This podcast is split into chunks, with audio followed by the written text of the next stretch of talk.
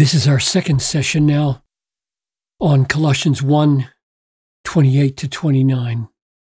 Whom, let's go back and review so we know exactly what we're talking about here from the preceding paragraph. I became a minister, Paul says, of which, that is, of the church, of the body of Christ. I became a minister of the body of Christ according to a stewardship, that is, a, a household plan from God. So God has a household plan. Paul is made the steward or the manager of that plan in his calling. And that plan is that he would be a part of fulfilling the Word of God. And what's at the heart of the Word of God? A mystery. Hidden for ages, generations, but now revealed to his saints, to whom God chose to make known what is the wealth of the glory of this mystery among you, namely Christ in you. Christ, Messiah, Jewish Messiah in you, Gentiles. This is the great mystery hidden for so many centuries that all those pagan, uncircumcised nations out there are going to one day be inhabited by Christ, the Messiah, in them, and they are going to share in the hope of glory along with Israel, and there will be one great redeemed people of God. That's the mystery. Paul is now the minister of that mystery. And now, whom that Messiah in those Gentiles, leading to that glory, we proclaim we looked at this last time, warning everyone, teaching everyone with all wisdom that we may present everyone mature in Christ for the sake of the enjoyment of that glory. Now, I said last time that it doesn't just take wisdom for this warning and this teaching to be fruitful in producing mature people ready for Christ. It also takes power. So let's now look at verse 29. For this I toil, all this warning, all this teaching with this wisdom to present everyone mature. For this I toil, struggling according to his working, whose? Christ's, according to Christ's working that he works, the working that he works in me by power.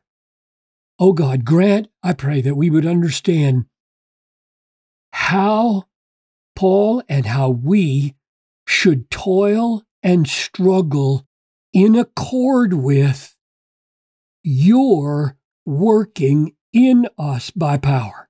I ask this in Jesus' name. Amen. Toil. That word, kopiao, that word and this word, struggle, agonizomai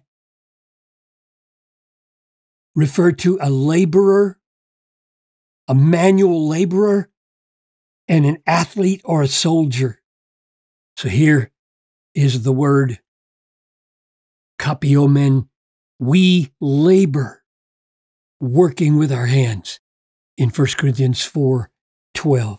So labor puts the focus on pushing through weariness. From morning till night, a hardworking manual laborer. And struggling, agonizo, you can hear the word agonize. Here's that word. Every athlete, the one who agonizes, the one who struggles, the one who fights, called an athlete, exercises self control in all things they do it to receive a perishable wreath, but we an imperishable. So the point is, Paul uses two words a toiling word for the weariness of the manual labor that he's willing to endure, and a, a fighting word, a wrestling word, a running word, like an athlete or a soldier, that he is willing to deny himself whatever it takes to be a victor.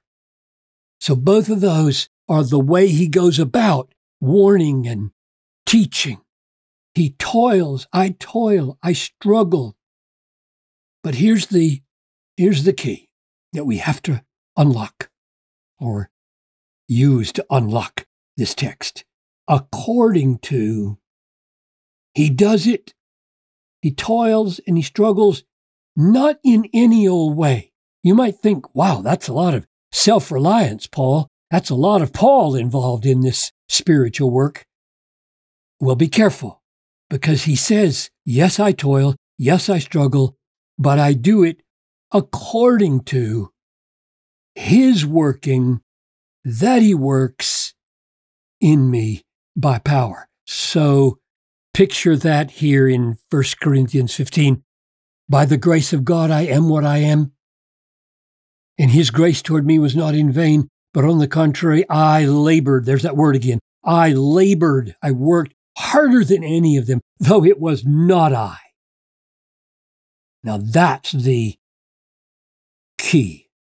Not I, but the grace of God that was with me, so that when he says, I toil according to his working, I'm toiling, but in a sense, it's not I who's toiling.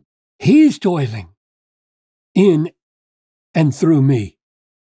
Look at it in Philippians 2.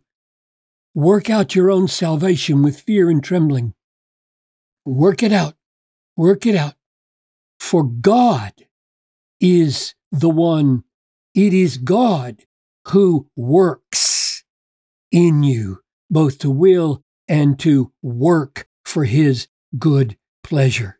So that word right there, from which we get energy, God is working in you, is this word here. He works in me. He is working and he works in me by power. So twice we've seen that in Paul's mind, when he's toiling morning till night, when he's struggling with much self denial and wrestling and fighting for the sake of this proclamation and warning and teaching to present them mature in Christ, he's doing it in the strength of another. He knows that his toil is according to Christ's working, that he works in Paul. His struggling and his toiling are done in him by Christ. Now the question is, how do you how do you do that? How do you practically toil and struggle? Because I'm assuming we continue this work today in the ministry to each other. How do you practically toil and struggle in the strength of another who is toiling and struggling in you? And we've already seen part of the answer. Namely, you got to know something. And what you got to know is what we saw in 1 Corinthians 15:10 and what we saw in Philippians 2 12 and 13. Namely, it is not I, but the grace of God that is in me. It is not I, but God who is at work in me. So, yes, I struggle, but there is another struggling in me as I struggle to present my children, my family, my church, my friends mature in Christ by teaching and warning in all wisdom. There's another at work within me. So, how do you avail yourself of that? How do you do it according to that working? And here's the second thing you have to know something, and then you have to pray for that to happen. And I say that because over here at the end of Colossians, we get this very word struggling.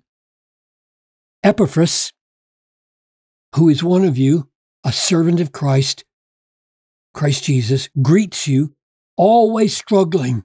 Same word, always struggling, only now, look how he does it. On your behalf in his prayers, that you may stand mature and fully assured in the will of God. Prayer is where you look away from yourself to what God can do and you can't do.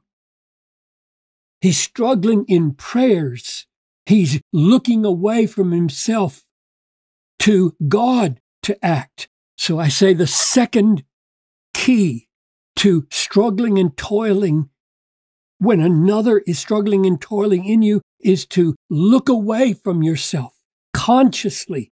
Ask God to do this. Be at work in me. And the third is faith. Look at this amazing passage, verse in Galatians 3.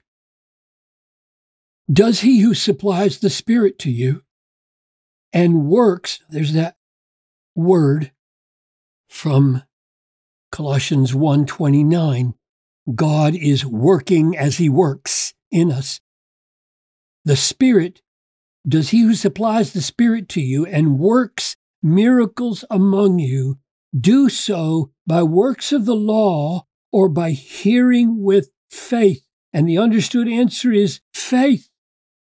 We trust the truth that we've heard. We trust the promises. We trust the gospel. We trust the word of God. We trust the mystery. We trust Christ to do what he said he would do.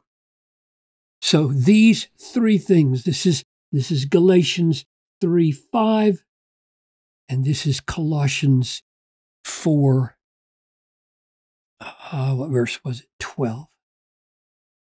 So those are three ways that we toil and struggle, that Paul toiled and struggled according to the working of Christ in him. Now, why? Let me end with why is it crucial that we not just toil and not just struggle, but that we do it in the strength that Jesus and God supply? Why? And here's the answer. 1 Peter 4:11. Whoever serves, let him serve as one who serves in the strength, by the strength that God supplies.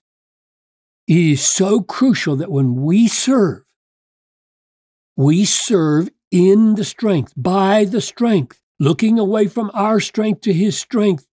Why? In order that in everything God may be glorified. If you serve without any conscious reliance upon God working and serving in you, you're going to get the glory for yourself. But if you have a deep, profound, reliant, childlike, humble dependence on God working in you, then God will be glorified through Jesus Christ. To him belong glory and dominion forever and ever. So, yes, we, we join Paul in proclaiming Christ. We warn and we teach, and we do it in all wisdom and we do it in power, not thinking that because Jesus is working his works in us that we don't work, but that we toil and we struggle by his power because we know that's the way it works and we pray for him to do it and we trust that he will.